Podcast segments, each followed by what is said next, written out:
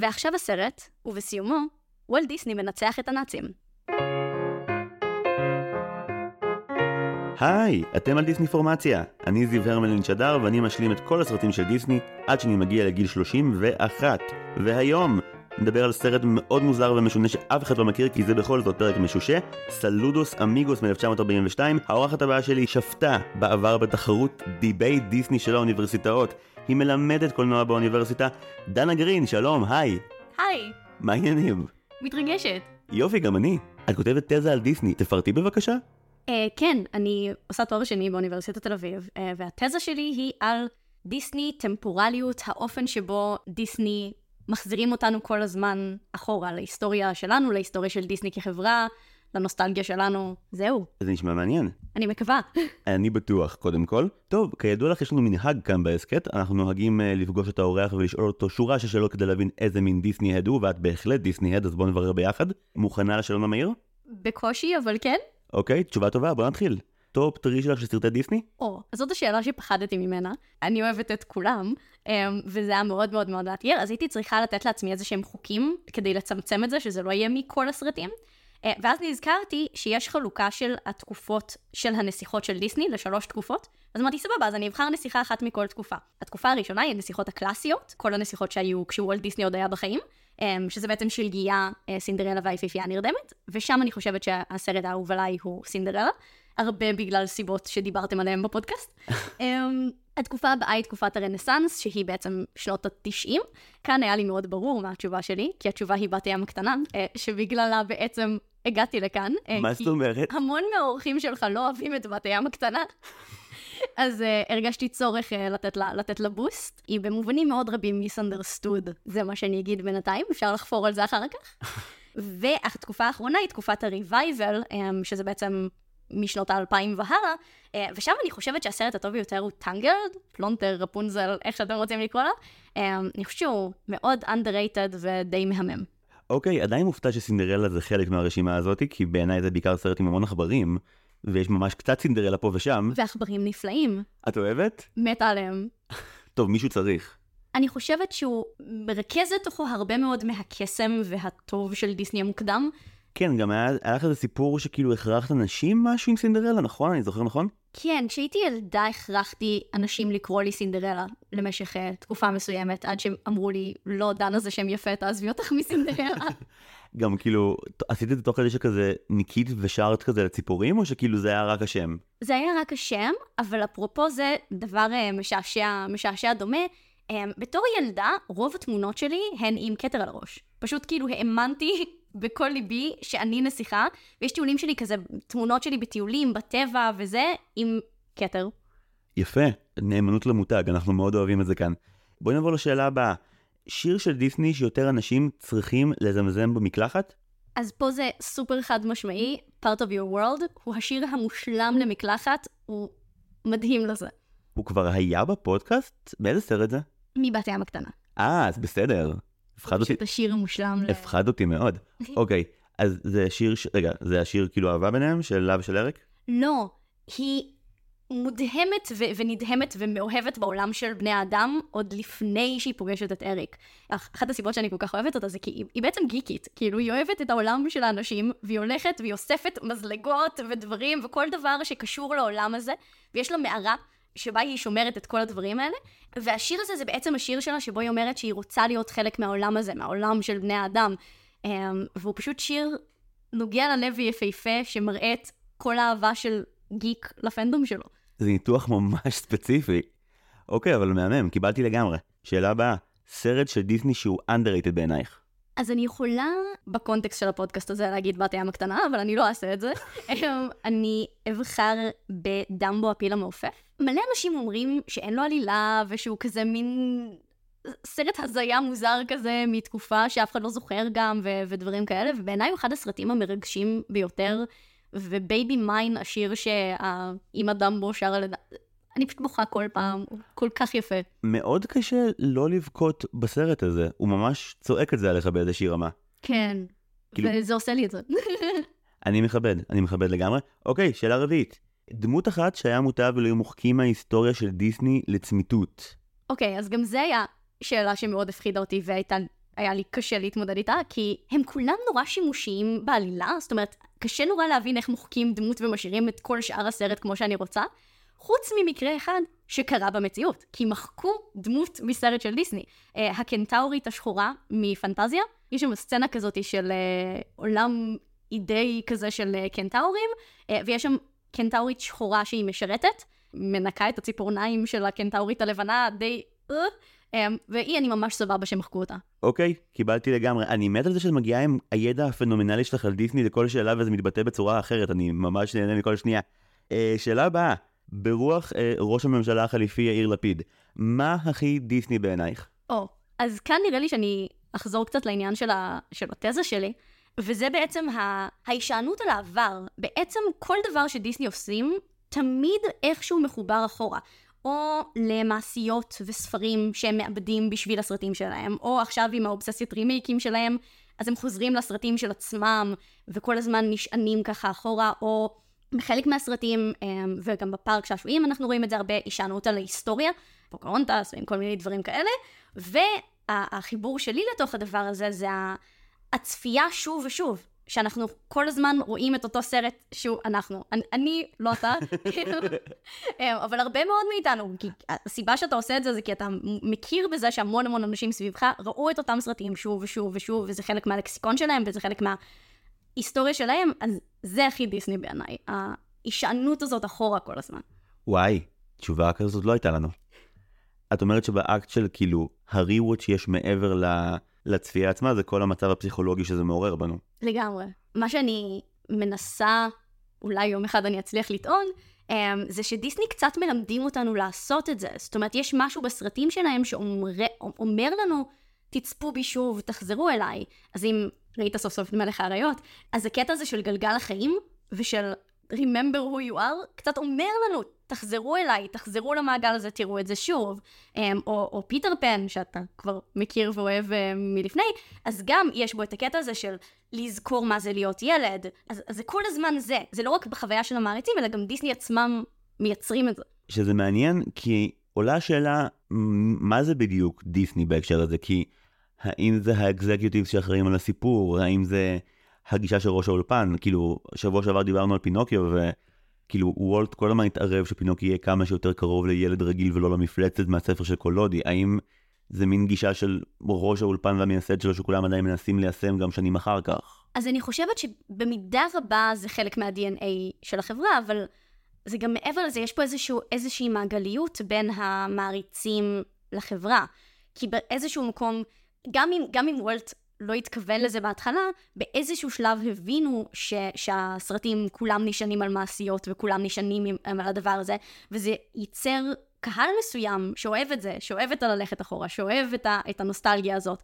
אמ, ואז ברור ששנים אחר כך יגיעו אקזקיוטיבס uh, חדשים ש...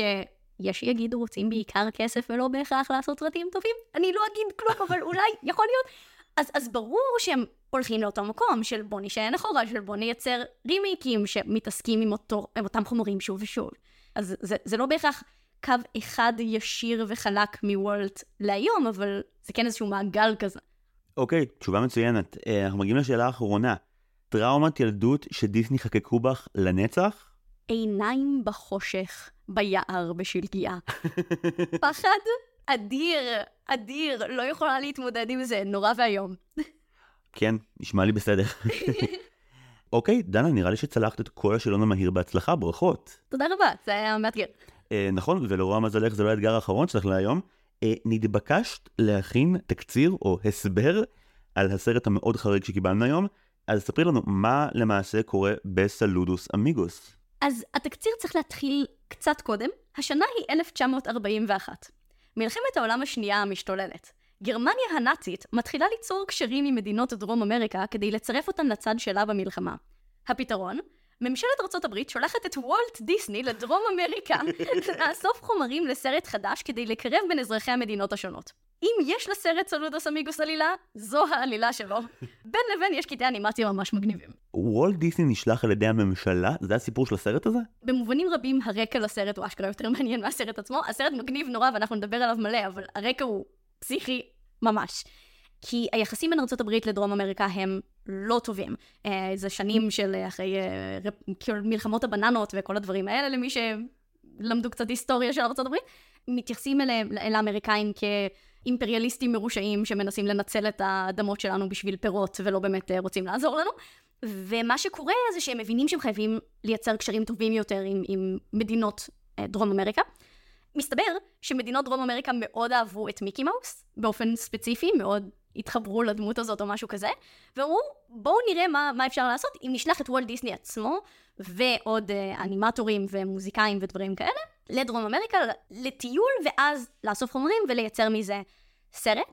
ועוד שאלה מעניינת היא למה וולט דיסני הסכים, כן? זה דבר די מוזר כאילו לעשות איזשהו דיל כזה עם ארצות הברית. אז גם כאן יש רקע חשוב. זה שנים מאוד קשות בחברה של וולט, אה, של וולט דיסני. כמה סרטים לפני זה, הזכרת את פינוקיו, אה, גם במבי, גם פנטזיה, כולם סרטים סופר אה, יומרניים, מאתגרים, יקרים בטירוף, ולא כל כך רווחיים. ו- וחברת וולט דיסני בצרות כלכליות, עוד יותר כשעכשיו יש מלחמת העולם השנייה, ואי אפשר לשלוח סרטים לאירופה. אז דיסני בצרות ממש, והם צריכים כסף, תוסיף לזה שביתה. האנימטורים של דיסני יצאו לשביתה בדיוק בזמן הזה. השביתה הזאת היא אחת, ה, אה, אחת נקודות המפתח הגדולות ביותר בהיסטוריה של חברת דיסני. אה, היא יצרה משבר אמון מאוד מאוד גדול בין דיסני לבין האנימטורים שלו, הוא הרגיש ש- שממש המשפחה שלו בוגדת בו, ובזמן הזה פונים אליו, ממליצים לו, אומרים, סבבה, תתרחק מהשביתה, תתרחק מהאולפן, סע לדרום אמריקה, תעשה סרט. רגע, זהו. אבל עם איזה אנימטורים הוא בדיוק נסע אם כולם שבתו? לא, לא כולם שבתו, אבל זאת כן הייתה שביתה מאוד גדולה. אם תחפשו בגוגל תמונות מהשביתה הזאת, זו השביתה הכי יפה אי פעם, כי זה מלא אנימטורים. אז יש כזה מיקי מאוס כועס ואומר כזה, אבא שלי לא משלם לכם מספיק. מדהים. וואו, זה... יש דבר יותר אכזרי מלהשתמש במיקי מאוס נגדו? זה, זה באמת ממש אכזרי, ו- ויש שמועות שוולט לא, לא באמת השתקם מאז, האמון שלו בחברה לא, לא, לא שוקם. ייתכן שאנחנו אגב לא בסדר שאנחנו כאילו מרחמים על וולט דיסני המסכן ולא על כל העובדים שהוא ניצל במשך שנים. שוב, אנחנו גם בתקופה קצת אחרת, אה, אה, זכויות עובדים היו משהו קצת אחר. אנחנו בעצם בתקופה שבה בארצות הברית באופן כללי יש הרבה מאוד אה, התחזקות של ארגוני עובדים ו- ודברים כאלה. זה לא השביתה היחידה שהייתה בתקופה, היו, היה שביתה של אה, תסריטאים באותה תקופה, היה, זה, הוא לא היחיד. אוקיי, קיבלתי. עד כאן אנחנו ברקע לסרט הזה, אבל בעצם לא לגמרי הסגרנו מה בדיוק הסרט. את ראית אותו פעם ראשונה מתי? האמת שלא מזמן. גם אני הצטרפתי אליך בניסיון להשלים חורים אה, של דיסני שלא ראיתי לקראת הכתיבה של התזה שלי. מלא מאזינים מתלוננים עלינו עכשיו על הקטע הזה. שנראה רק את הסרטים הרלוונטיים ונעזוב אותם בשקט מכל ההרפתקאות הלטיניות של וולט דיסני, אבל אי אפשר, חבר'ה, זה מעניין מדי. זה מעניין מדי. לא, זה סרט, זה סרט מגניב נורא. הוא לא כל כך היה מעניין בארץ, כי דרום אמריקה היא לא כל כך מה שאנחנו מקשרים אותו עם דיסני. אז הוא לא כל כך הצליח, אני גם די בטוחה שהוא לא תורגם. רוב האנשים נתקלים בו בגיל מאוחר יותר, אבל הוא היה הצלחה מסחררת כשהוא יצא. כל כך הצלחה מסחררת שכמה שנים אחר כך, שנה, שנתיים אחר כך, עשו סרט המשך. כן. כש- כשסרט ההמשך הוא שלושת הקבלרוס. כן. אוקיי, כשנתקל בו פעם ראשונה, אהבת אותו? אני חושבת שהתשובה היא מורכבת. אני חושבת שמאוד הערכתי אותו על חלקים מהדברים שיש שם. אגב, אם אתם חובבי דיסני וחובבי היסטוריה של דיסני, שווה להגיד את זה, כן? כאילו, לא, לא, לא, לא הזכרנו את זה עד עכשיו. הסרט בעצם משלב קטעים דוקומנטריים של הטיול הזה לדרום אמריקה עם קטעי אנימציה. והחלקים האלה בעיניי היו חלקים מגניבים לאללה. ש, שאתה רואה פתאום איך, איך עושים את זה, איך, איך זה נראה מאחורי הקלעים, איך כל מיני ציורים ודברים כאלה ו, וסקיצות שהן נורא מגניבות. קטעי האנימציה עצמם, נדבר על זה. וואי, אז אני, אני חייב לתת לך heads up מראש. אני משוגע על כל הסרט הזה. אני. אני בהלם ממנו. אה, הסרט כולו בעצם מלווה, לגבי, מלווה על ידי קריין, שמלווה גם את החלקים הדוקומנטריים שלו וגם את החלקים המצוירים. דנה היום אחראית על כל המידע בפרק, אבל אני רק אגיד את הפרט האחד שאני יודע. לגבי העניין הדוקומנטרי, זה קצת גבולי. כלומר, הם שחזרו הרבה מהקטעים הדוקומנטריים כי הם שכחו לצלם אותם בזמן אמת, כמו את כל החלק שבו הם טסים, ואז פשוט כל האנימטורים הועברו עוד פעם ליום צילום שבו הם צריכים לעשן במטוס ולראות כאילו הם בדרך. כי זה שנות ה-40 אז אתה חייב לעשן במטוס, מה אתה סתם תטוס? אי אפשר.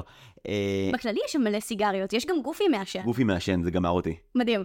הרי, הרי היו לו כמה אפיונים, וזאת השלב שבו עוד לא עשו את גופי, הדמות החמודה מה-goof troop והסרטים של גופי, הוא כאילו hillbilly דרומי מטומטם ופוגעני במידת מה. לא נורא פוגעני, קצת פוגעני. כן, כמו כל הסרט הזה. גישה מעניינת. האמת שלמה נתקלתי בסרט הזה בפעם הראשונה? במסגרת הניסיון שלי להתחקות אחרי היחס של דיסני להיסטוריה אמ, ולעבר ולדברים כאלה, קראתי מאמר שפשוט קוטל אותו למוות, שאומר שכל מה שהוא עושה שם עם uh, היחס לדרום אמריקה ולהיסטוריה שלהם הוא, הם קוראים לזה דיסטורי, היסטוריה של דיסני.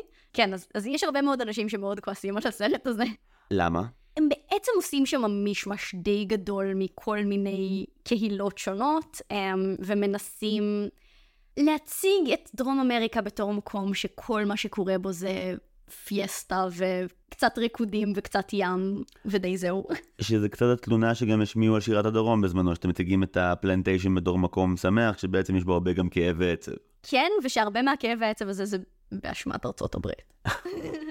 אוקיי, כן, יש בזה משהו. חשוב להגיד שאני בתור ילד לצורך העניין, נורא אהבתי כל יצירה או טקסט שהקריין בהם הוא דמות דומיננטית, וכאן בסלודוס אמיגוס זה נורא בולט, כי הוא ממש כמו כזה האבא שכאילו הוא מראה לך שהכל יהיה בסדר, אבל אתה תוכל להיות חלק מהדבר המשונה הזה. והוא בעצם לוקח אותנו למסע בין החוויה של האנימטורים של דיסני, לבין הסרטים שהם ציירו בעקבות זה. נורא נהניתי מכל המצוירים, את לא אוהבת אותם? אני אוהבת את חלקם. אני חושבת ש Aquarela, Aquarelo do Brasil, אני לא יודעת להגיד את זה, סליחה. את יכולה להגיד, את יכולה, את, את יכולה להגיד ברזיל בצבעי מים, זה בסדר. ברזיל בצבעי מים, אני חושבת שהוא masterpiece. הוא פשוט יפהפה ומדהים. ה sequence המוזר על המטוס האמיץ. את לא אוהבת? בוא נגיד, זה פחות, אני אגיד גם, החיבור שלי לדיסני תמיד היה בסרטים, בפיצ'רים, בסרטים באורך מלא, ויש את כל הצד של דיסני, של הקרטונס, מיקי מאוס וגופי ודונלד דאק וכל הדברים האלה, וזה תמיד היה פחות הצד שלי. אז נגיד, יש בסרט הזה הרבה מאוד קטעים עם דונלד דאק, שמי שזה הקטע שלו, לכו על זה בכיף, כאילו זה, אבל זה לא, זה לא הנוסטלגיה שלי, זה לא הבית שלי. זה קטע שאת אומרת את זה, כי אני חי אה, בהבנתיים עם בת זוג, שדונלד דאק הוא אהוב ליבה, היא ראתה את כל הפרקים של DuckTales, המקור, הרימייק הכל, ו- והמסקנה המרכזית שקיבלנו מהסרט הזה, זה שאולי מוטב שבכל סרטוני התיירות מעתה ואילך, דונלד דאק יהיה הדמות שמדגימה מה לא לעשות בתור תייר, כי הוא מושלם לזה. וואו, הוא באמת מדהים לזה. זה... כל הכבוד. סיגל אמרה לי לפני הקלטה, שאני אשים לב, בסרט הזה יש שתי דמויות מוכרות, שזה דונלד וגופי. לגופי הוא ממש בסדר וקוראים לו דברים, דונלד אשם. דונלד אשם במעשים שלו באופן מובהק. כן, ממש ממש. ואגב, אני חושבת שזה מראה משהו נורא מוזר כשאתה שולח את וולט דיסני לייצר סרט, תכלס תעמולה שמקרב בין דרום אמריקה לארצות הברית, ואתה שולח את הנציג הכי נאחס בעולם, שכל מה שהוא עושה זה להיות תייר הכי גרוע ו- ולהרוס הכל ולהשמיד הכל בדרך, מאוד מפתיע. בחירה משונה. אני דווקא חושב שאם המטרה הייתה לדבר לליבותיהם של uh, תושבי דרום אמריקה, והם עצמם מעריצים שרופים, הם רוצים לראות את הדמויות שהם ראו בסרטים האמריקאים מגיעים אליהם, הם לא רוצים חבר'ה חדשים נטו. כן, אבל תביאו את מיקי. הרבה פחות בא לי לעקוב אחרי מיקי מאשר לעקוב אחרי דונלד וגופי. אני לא יודעת, פשוט המחשבה שלי הייתה, בואו נעשה סרט שמוציא את האמריקאים טוב, שמראה שאנחנו הולכים להיות חברים, ואז אנחנו מביאים את התייר הכי תייר, כאילו, הוא מסתובב שם עם כזה מצלמה וזה, ואז הקריין אומר, התייר אף פעם לא מרוצה עד שהוא לובש את הבגדים של הילידים או איזה משהו כזה, ואז הוא, אז הוא מתלבש כמו פרואני, ולוקח את החליל שלו ומתחיל לעשות בלאגן עם למה, כאילו... אני, המונח מתחיל לעשות בלאגן עם למה יכול להתפרש בכמה דרכים, הכוונה היא שהוא רוכב עליה בצורה, לא גם זה... אה, אה, לא, יש שם חליל.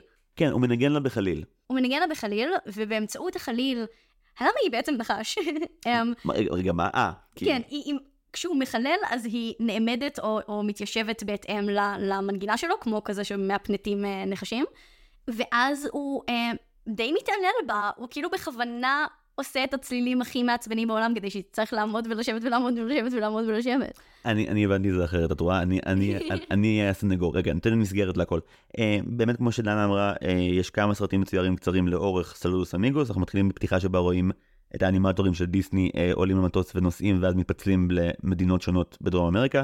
הם מתפצלים לאגם טיטיקקה בפרו, לצ'ילה, לברזיל ולארגנטינה. אז הסרטון הראשון שלנו מתחיל באמת באגם טיטיקקה שבפרו, כשזהו בעצם סרטון הסברה שבו יש קריין שמסביר על מונחים ותרבויות בתוך פרו, ודונלד מחריב את זה שלב אחרי שלב בהדרגה. כשחלק מרכזי באמת, כמו שאמרת, זה היחסים המורכבים של דונלד עם הלמה.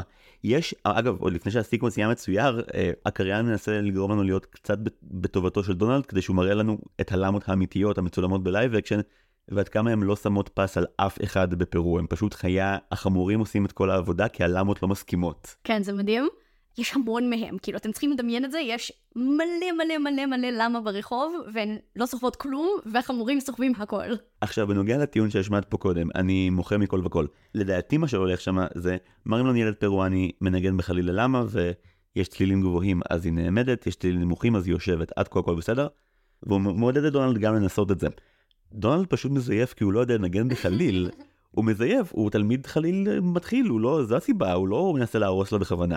אני לא בטוחה, כי אם אתה רק מזייף אז אתה לא תלך, הוא, הוא ממש עושה סולמות, הוא ממש עולה בכוונה למעלה למטה למעלה למטה למעלה למטה. הוא עושה דווקא.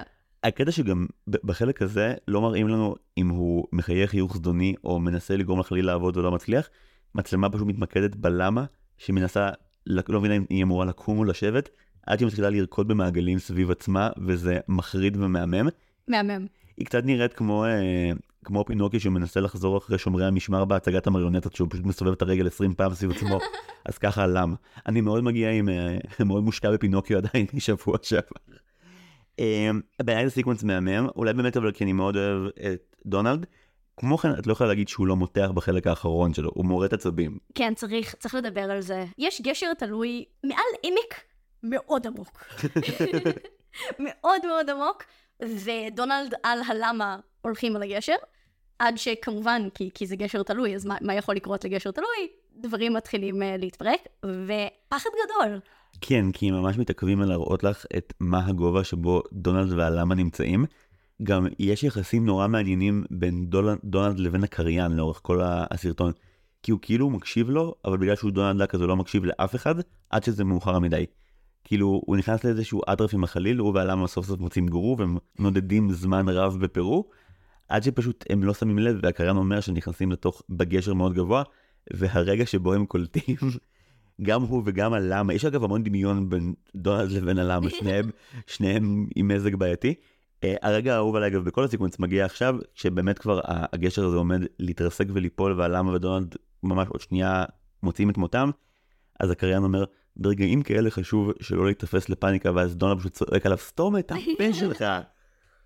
כן, מה שבעצם דונלד עושה כדי להתמודד עם הדבר הזה, זה הוא לוקח שלבים של הגשר מאחורה ומעביר אותם להיות מקדימה, כדי שהם יוכלו להתקדם.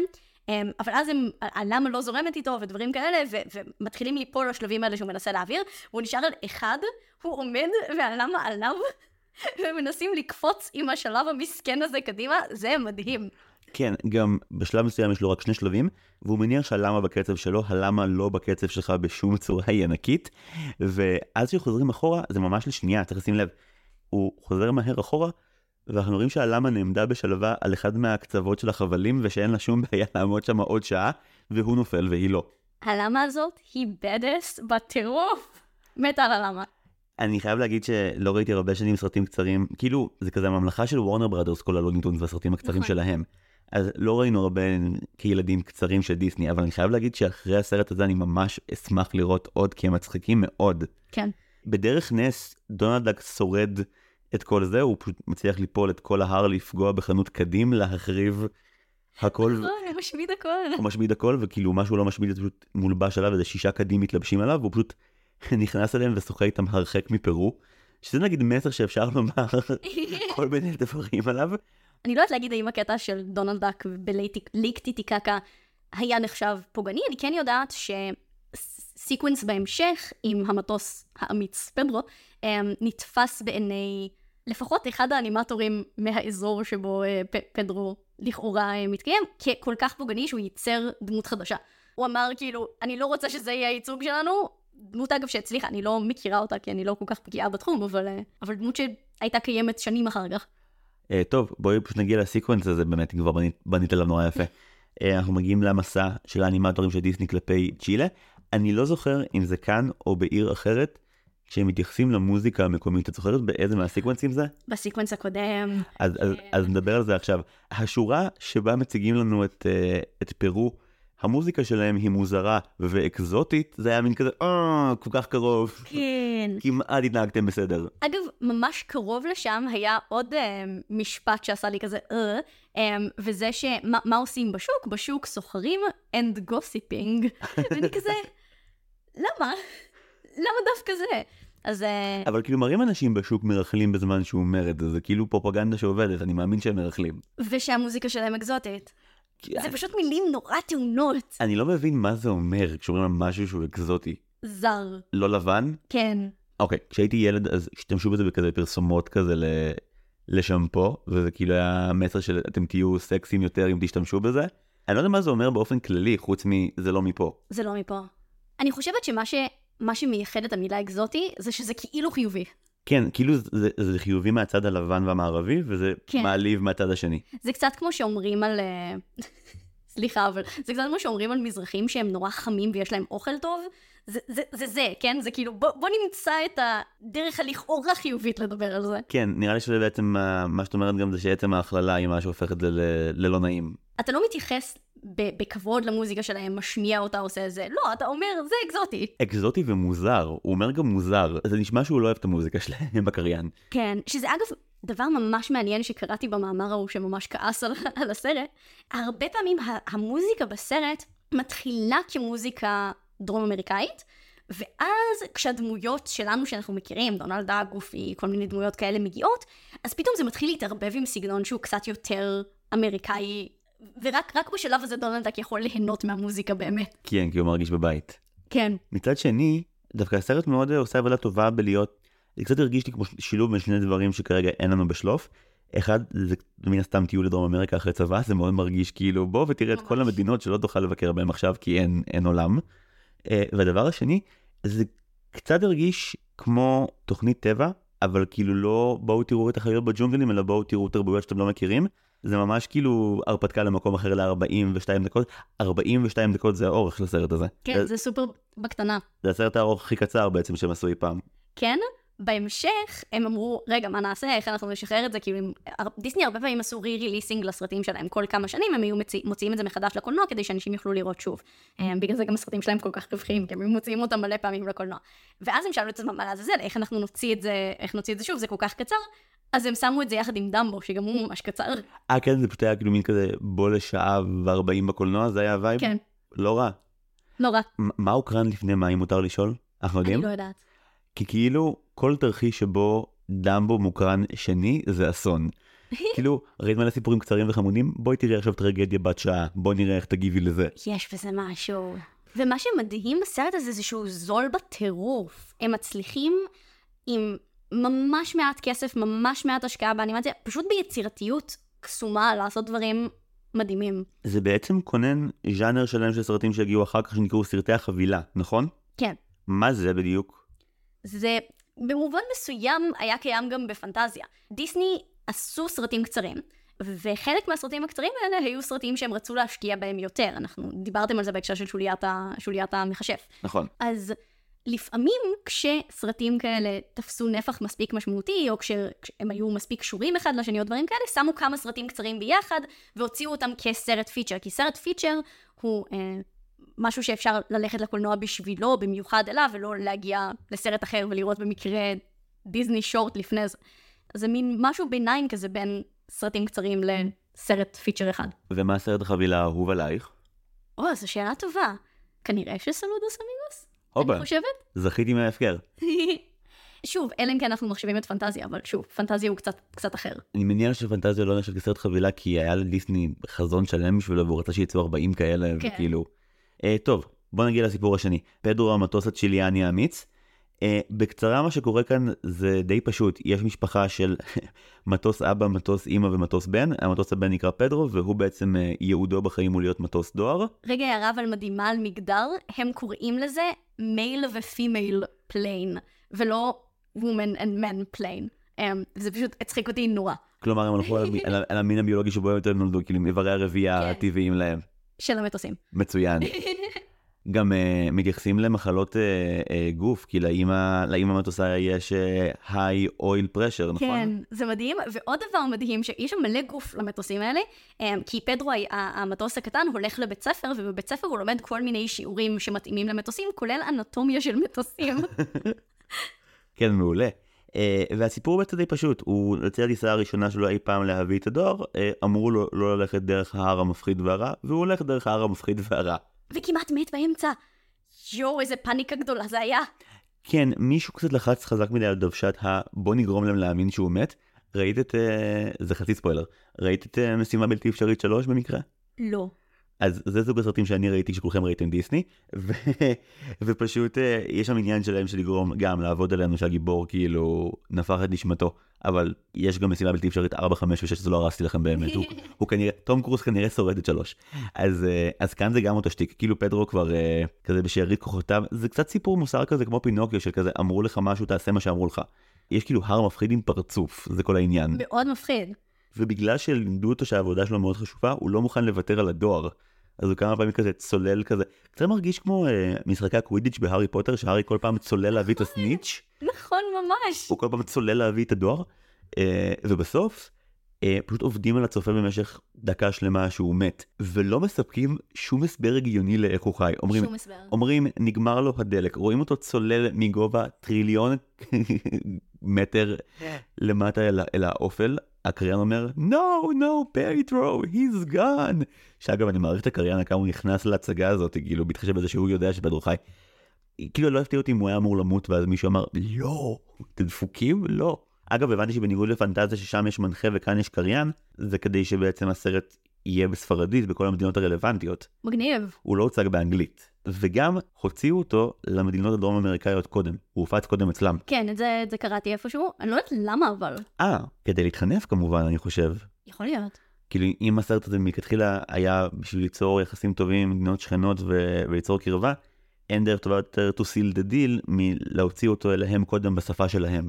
נכון, למרות שהם גם רצו לייצר דימוי טוב של מדינות דרום אמריקה בעיני האזרחים של ארה"ב, כדי להצדיק בעצם את, ה, את השיתופי פעולה ביניהם ודברים כאלה, וזה דבר מגניב ממש, עבד הרבה יותר טוב מהצפוי, בין היתר כי בקטעים הדוקומנטריים מראים ערים בדרום אמריקה, והרבה מאוד אזרחים אמריקאים היו בשוק שיש להם גורדי שחקים ושמלות אופנתיות.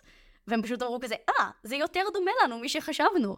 זה היה בארגנטינה? שגם מראים את כולם רוקדים? לא, זה בברזיל. אולי גם וגם? גם וגם. בברזיל. כל הכניסה לארגנטינה מפתיעה, כי מדברים שם על מונח שאני לא הכרתי עד היום כמונח של, של תפקיד. אה, תפקיד הגאוצ'ו, רוצה להסביר על זה? אני אסביר על זה כמו שהם הסבירו על זה. זה פשוט קאובוי, רק בדרום אמריקה. אבל כאילו מרגיש שהוא כן טיפה שונה. הוא פחות מאצ'ו. כל, כל הסיקוונס הזה על הגאוצ'ו, מה שהם מנסים להגיד זה... תראו, להם יש משהו שקוראים לו גאוצ'ו, הנה פרטי מידע על הגאוצ'ו, והנה כמה זה דומה לנו.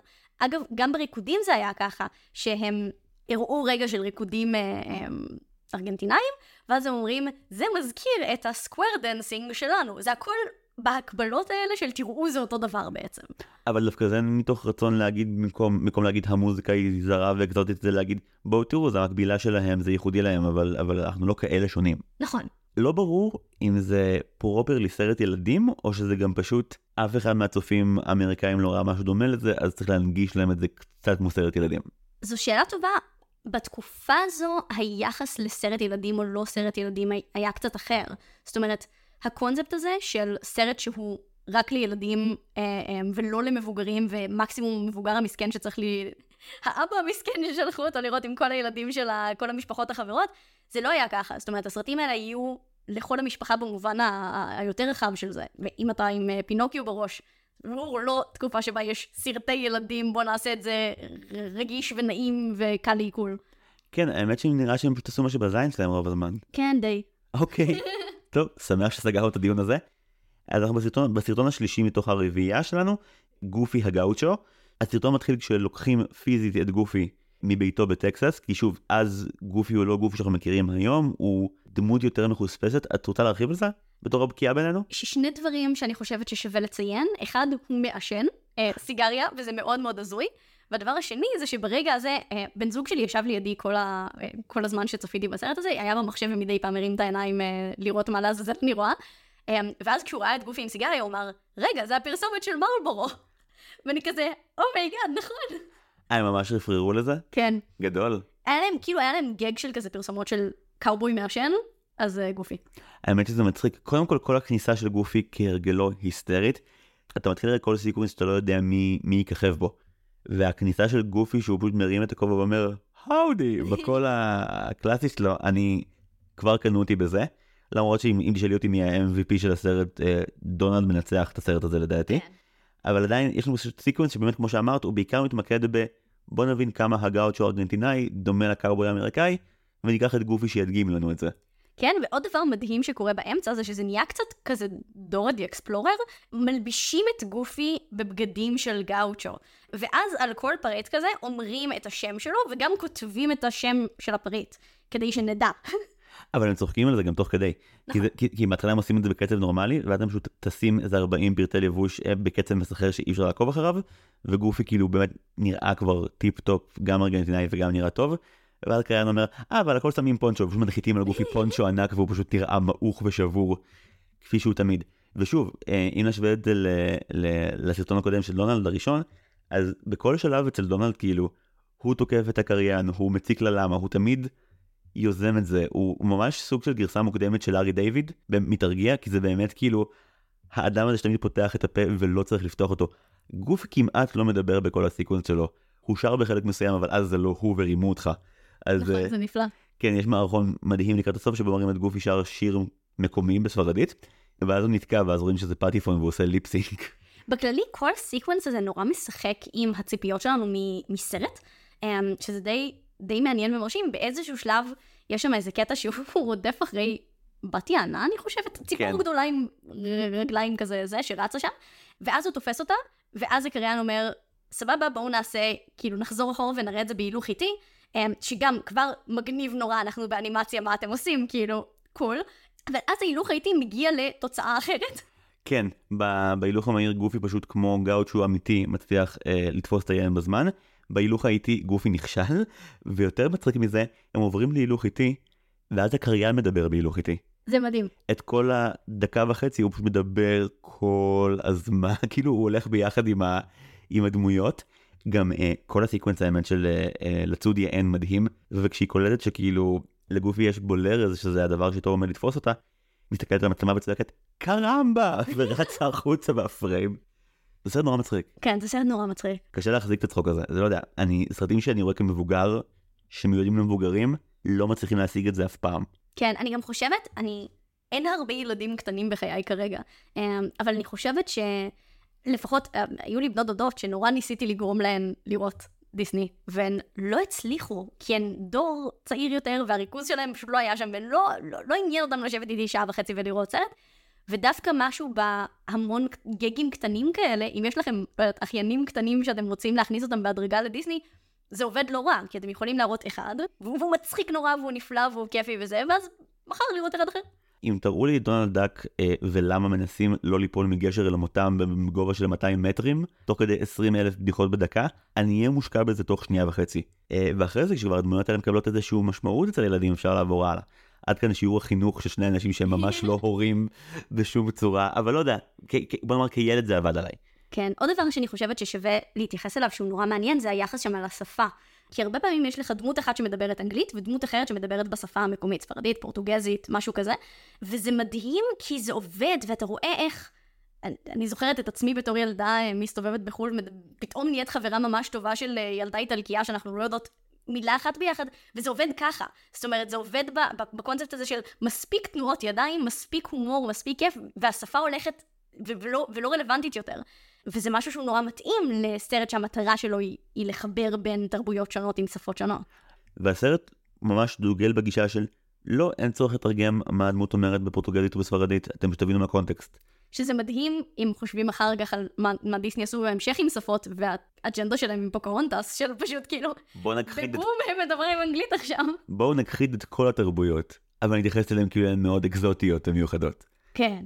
אנחנו מגיעים לסרטון האחרון, שזה ברזיל בצבעי מים, הסיפור שלו גם קצת אחר משאר הסרטונים. זה הפעם הראשונה שנתנו קרדיט on screen באמצע הסרט למדובב, כי הוא מדובב מקומי. אה, בקיצור, סיפור נחמד. אז הסרט היחידי שמתייחסים אליו בתור סרט קצר, שמקבל באמת סיקוונס קרדיט עם הפתיחה לכל המעורבים בו שהם רובם מהאזור באמת. נכון, שזה די מפתיע, אתה, אתה רואה סרט, אתה באמצע של הסרט, ופתאום, אה, סיקוונס פתיחה, מאיפה באת, לאן אנחנו הולכים, מה קורה פה. הסיפור הוא שדיסני החליטו בעצם לקחת שיר ברזילאי מקומי, פשוט יצרו ממנו סיקוונס שכולו מותאם אליו, לשיר קוראים ברזיל בצבעי מים, אמ, והסיקוונס הוא בהתאם ברזיל בצבעי מים והוא סיקוונס פשוט יפהפה, מה שהוא מתחיל עם ידי מכחול שמתחילה לצייר את הטבע של ברזיל, אה, יער ו- וחיות ומים וכל מיני דברים כאלה, ולאט לאט מתפתח באיזשהו שלב מתוך פרח, דונלד דאק יוצא. רגע, בואי בוא נתעכב על תהליך ה conceive של, של דונלד דאק. אה, דבורה נכנסת לתוך פרח, היא רוקדת בתוך הפרח בכמה כיוונים שנראים כמו, כאילו הפרח נראה כמו גוף אנושי, ואז הפרח מסתחרר לשנייה כמו שטע זמני והוא הופך לדונלד דאק. שממשיך לנענע את הישבן שלו באופן שבו הפרח קודם נענע את הזנב שלו. העברתי אחורה כמה פעמים, איזה כזה, של, רגע, מאיפה, כאילו שמחתי שדונלד חזר, אבל מאיפה הוא הגיע? מהפרח. מהפרח. כן, זה היה מדהים. ואז עוד דבר ממש מגניב שהוא עושה, הוא מצייר בעצמו. זאת אומרת, אם עד עכשיו ראינו את המכחול של האנימטור מצייר, פתאום דונלדק מצייר בתוך הסרט שבו הוא, הוא דמות. זה היה כזה, וואו. כמו שקודם אה, בסרטון של גופי, אז גופי מודע לכך שמזיזים אותו מטקסס לארגנטינה. שכחתי לציין גם שבסופו של הסרט של גופי הוא חוזר כשהתחת שלו עולה באש, ואז תופסים אותו כאילו שוב בארגנטינה מחזירים אותו לטקסס. וזורקים אותו לתוך אמבטיה בבית שלו, ואז נפרד בשלום, כאילו הכל בסדר ולא בער לו תחת עכשיו במשך חצי יבשת. אבל חזרה לברזיל בצבעי מים, דונלד נוצר מן הפרח והדבורה, ואז הוא גם רואה שמציירים לו חבר, והוא סקרן, הוא מנסה לשאול כאילו במי מדובר, אבל האנימטור, לדמות המצוירת של האנימטור אין כוח, אז המכחול דוחף את דונלד לתוך שלולית של צבע כחול שירד לו מהתחת. לאט לאט נוצרת דמות שנאמר לנו קודם שהיא דמות בהשראת דמות ברזילאית קיימת. מה שאני קלטתי מזה, יכול להיות שאני מפספסת, בהשראת תוכי שהם ראו. הם ראו דמות של תוכי מצויר שאמן מקומי צייר, אוקיי. Okay. ואז הם סוג של גנבו אותה, אה, הם קראו לזה מחווה.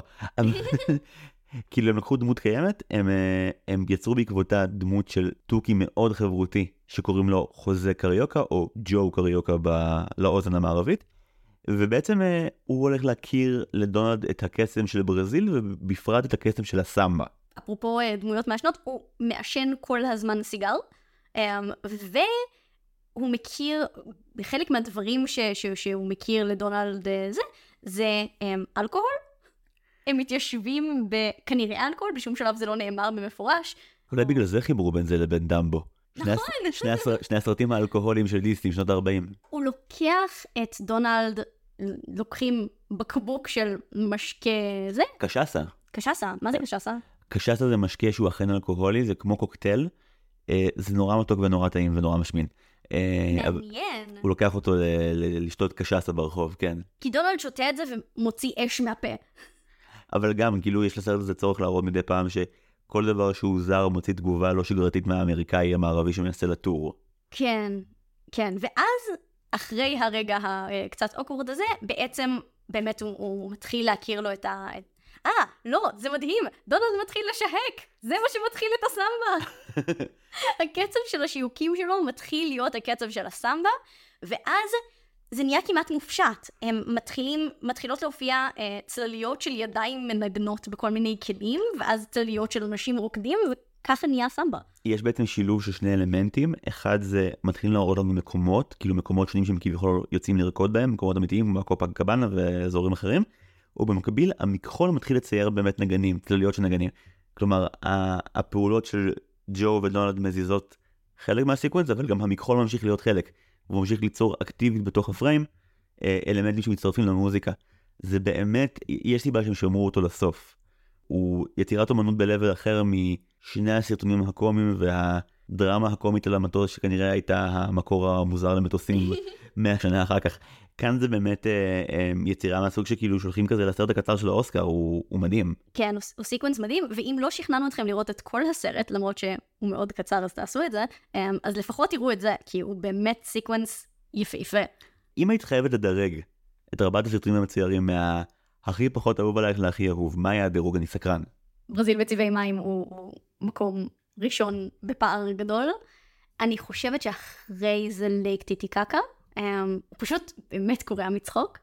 אחרי זה הגופי הגאוצ'ו, um, ובמקום האחרון פדרו, הוא, הוא גם לא היה כזה מצחיק, והוא גם ממש הפחיד אותי שהוא מת באמצע, סתם, ולא פתר את זה בשום צורה. יש לי קושי עם פדרו.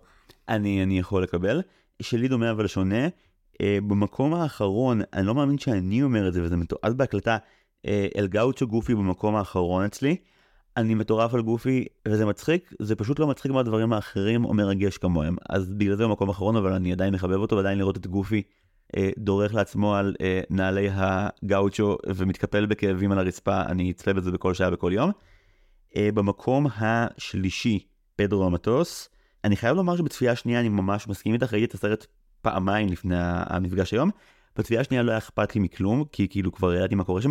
בצפייה הראשונה הייתי מרותק ומאוד חרדתי לגורלו. אה, אבל הוא כן, אה, אני חייב לומר שהוא מצויר בצורה באמת יפהפייה, כל הדבר הזה מדהים. אה, כן, ואז מקום שני באמת, לא, סליחה, אני מתנצל ממש, דנה, אני, לא, אני מחליף את דעתי. במקום השני, ברזיל בצבעי מים, שהוא יצירת מופת יפהפייה ומאוירת מדהים. וואו. ובמקום הראשון, אני עדיין צריך לשים את דונלד דאק והלמה שלו, כי פשוט לא צחקתי ככה, אני חושב ששנים. אני ממש שמחה לשמוע שצחקת ככה, זה, זה ממש משמח אותי. אתה טועה, אבל זה ממש משמח אותי. אני חושב שמבחינה אומנותית את ממש צודקת, ומבחינת הנאה אני צודק, וזה יישאר ככה. אני גם אתן עוד נקודות לסיקוונס האהוב עלייך, פשוט כי ברזיל בצבעי מים מסתיים בסוף שמח עבור דונלד דאק, הוא פשוט חי את החלום של לרקוד סמבה בברזיל, האנימטורים פשוט מרפים ממנו. אומרים לו, לא, לא קיבלת night off לשמוח ולחגוג עם חבר חדש, אתה לא משלם מחיר אם אתה רוקד סמבה בלילה. כן. אגב, הסוף של הסרט, הסוף של הסיגון הזה הוא גם הסוף של הסרט, והוא מאוד מוזר, הוא פשוט כאילו נחתך וזהו. לא, זה, תראה, האמת טוב, אחרי שכבר ראיתי כמה כאלה, אני יכול uh, להגיד, גם פנטזיה וגם הרפתקאות איקבוד ומרתוד, uh, אחרי הסרטון האחרון בהם, הם נגמרים בבום. הם לא עושים סגירה, דיסני לא אוהבים לסגור. כן, אבל זה ממש מוזר, כי לאורך כל הסרט, אנחנו והקריין והאנימטורים של דיסני טסים ברחבי דרום אמריקה, אז אתה מצפה שנחזור, אני חושב אבל שחלק מהמסר שגם מגיע עם הדמות של דונלד, זה שהם קצת לא, רוצ... קצת לא רוצים לחזור מדרום אמריקה בסרט הזה, הם כאילו מין הגיעו, והפעילה להם את קסמיהם, והיו מאבקים כמו אה, הניסיון להיות קאובויים פה, הניסיון לחצות אה, גשרים על למה פה, התגברנו על הקשיים והתחברנו, התחברנו, ועכשיו אנחנו רוקדים סמבה ואנחנו שיכורים, ואף אחד לא רוצה לחזור לאמריקה כל כך, גם בימים ההם אני יכול להבין למה הם לא רוצים לחזור לארצות הברית. אתה בעצמך אמרת, היית נורא קשור לקריין הזה. הוא מאוד ליווה אותנו, הוא נעלם. אני אגיד לך מה, אני כנראה שאם הייתי רואה את זה, לפני שהייתי רואה את פנטזיה, היה נשבר לי הלב. אני פשוט למדתי מדיסני אחרי פנטזיה שאני יכול לבלות המון זמן עם מנחה או עם קריין, ואף אחד לא מבטיח לי שהם יחזרו, זה כמו שהורים עוזבים את הבית, ואז לא, אין לך יותר אמון בהם. אז כאילו, אחרי שבפנטזיה, שהבחור עם המנצח מדבר איתי שעתיים בסרט, ואז הוא לא חוזר אחרי הסיקוונס האחרון והטראומטי להגיד לי לילה טוב על הקונצרט, אז כאילו כאן לא ציפיתי אפילו מהקריין, אה, אבל אני, אני מבין על ליבך. אני חייב לשאול, יש כאילו, יש סרט המשך, באיזה אופן הוא מהווה סרט המשך? אז הוא לא בדיוק סרט המשך, הוא לא ממשיך את uh, קו הלא עלילה של הסרט הזה. של, האני, זה... של האנימטורים שמטיילים בדרום אמריקה. כן, אז זה לא. Um, בעצם הסרט המשך הוא המשך של העבודה של דיסני וממשלת ארה"ב, הם הסכימו לקחת עוד פרויקט כזה, שגם הוא מתרחש בדרום אמריקה. שם העלילה שלו, אגב, אנחנו מדברים על uh, שלושת הקבליירוס, אם, אם מישהו רוצה לראות את הסרט הבא. בעצם מה שקורה שם, זה אנחנו יותר זמן עם דונלד דאק, אתה תשמח. Oh. דונלד דאק, יש לו יום הולדת, והוא מקבל שלוש מתנות מדרום אמריקה לכבוד היום הולדת שלו, וכל מתנה כזאת היא מתחילה סרט קצר, מצויר, אה, זה. אגב, לא רק מצויר, מצויר עם שילוב של אה, סיקוונסים מצולמים.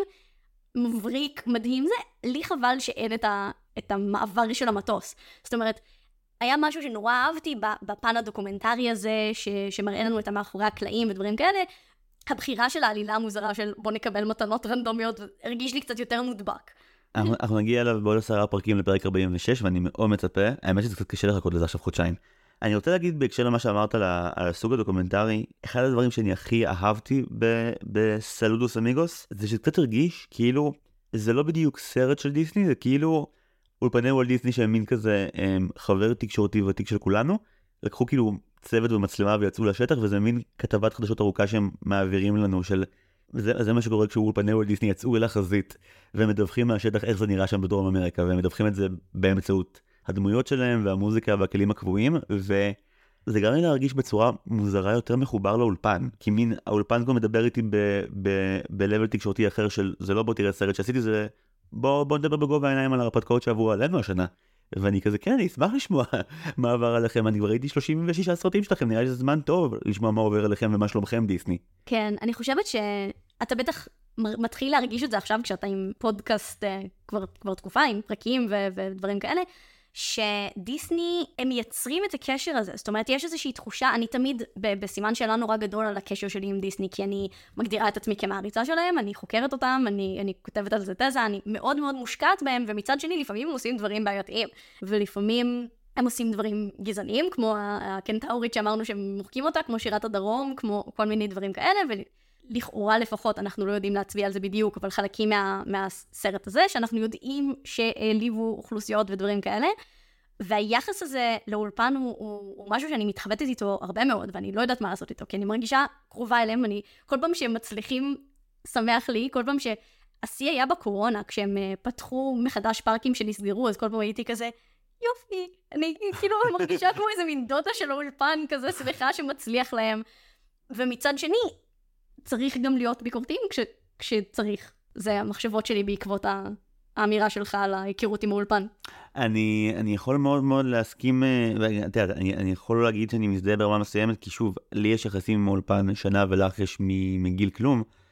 נראה לי שבגלל ששום דבר שאנחנו נעשה לא יגרום לדיסני להפסיק לחטוא בכל החטאים העצומים שהם עושים, אני מעדיף להסתכל על גוף היצירה שלהם כמשהו נפרד, שאני מתעסק איתו, אני מתעסק במה הם עושים. כל שבוע מגיע לפה מישהו אחר ומטנף על כמה שהאולפן הזה הוא קפיטליסטי, תאב בצע, פוגעני, גזעני, מיזוגני. אני מרגיש שיש משהו נורא מהנה בלהסתכל על, על גוף היצירה והתוכן של משהו ולהגיד, זה הדבר. השיאים והירידות הם בסרטים ש... או בדמויות שהתחברת אליהם יותר ופחות, זה בשירים, זה באווירה, זה לא... אולפן הוא דבר רע, מן הסתם אולפן שג'ון לסיטר היה במשך שנים המנהל האומנותי שלו, כאילו אתה, אתה יכול להשמיד אותו ב, בארבעה משפטים. אם את אוהבת משהו, והמשהו הזה עשה לך טוב, ואת לא נהיית אדם פחות טוב בגללו, נראה לי שאת בסדר, ואת לא נראית כמו מישהי שהתפיסות שלה כלפי אנשים או כלפי תרבויות נהיו אה, פוגעניות או לא נעימות בעקבות זה.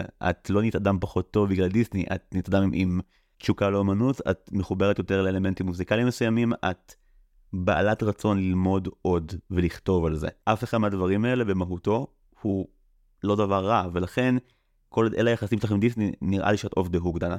אני, אני מאוד שמחה לשמוע, הייתי צריכה שמישהו יגיד לי את זה.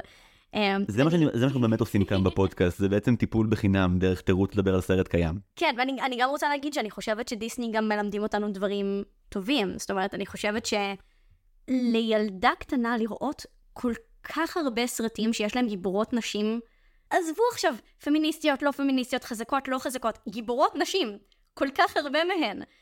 אני חושבת שזה עושה, זה עושה משהו, כי זה יושב על משהו ש, שאנחנו, לא יודעת, צריכים, מתחברים אליו, מחפשים אותו. אה, לגמרי, ואני רוצה להגיד במילה אחרונה על הסרט שראינו היום, שדווקא מכל הסרטים שראיתי עד כה, יש משהו בסלודוס אמיגוס שמחזיר אותך להיות אה, אה, ילד מאוד קטן שמסתכל על הפלא המטורף שקיים בעולם, ו... ולחקור ולהסתכל עליו מזווית מאוד uh, של לא אדם מבוגר שכבר ראה הרבה דברים ורוצה להבין מה דעתו, אלא פשוט לעבור איזושהי חוויה שהיא היא, היא מצחיקה והיא יפייפייה והיא מרתקת והיא גם איזשהו, איזושהי הצטה מאוד קטנה על איך נראים האנשים הפשוטים מאחורי התאגיד הענק ועוד לפני שהוא נהיה גם כזה ענק. אני ממליץ בחום, זה סרט מהמם בעיניי. גם אני מאוד מאוד מאוד. דנה, איזה כיף שבאת לפה סוף סוף. איזה כיף שהזמנת אותי. Uh, לאלה מכם שמאזינים לנו באופן קבוע, הפרק הבא שלנו הולך להיות על החרב באבן ואנחנו נצפה בו בדיבור ולעברית, אז צפו פגיעה. אני רוצה להגיד תודה למעצב ההסכת טל סולומון ורדי, למלחין שלנו נועם טבצ'ניקוב, למחלקת התחקיר שמונה את סיגל צחורי ואוריה אורן יוסף, ולאחראית השיווק שלנו סתיו צינרמן פולק. תודה רבה שוב לדנה גרית שבאה להתארח. אם אתם נהנים להאזין לנו ונהנות להאזין לנו, אתם מוזמנים לדרג אותנו באפל פודקאסט, לעשות לנו פולו בספוטיפיי, ולהגיד לחברים שלכם, והכי חשוב, לעשות לייק לעמוד הפייסבוק שלנו, דיסני מכה פורמציה. אני זיו הרמלין שדר, תודה רבה שהאזנתם לנו ועד לפעם הבאה, היו שלום!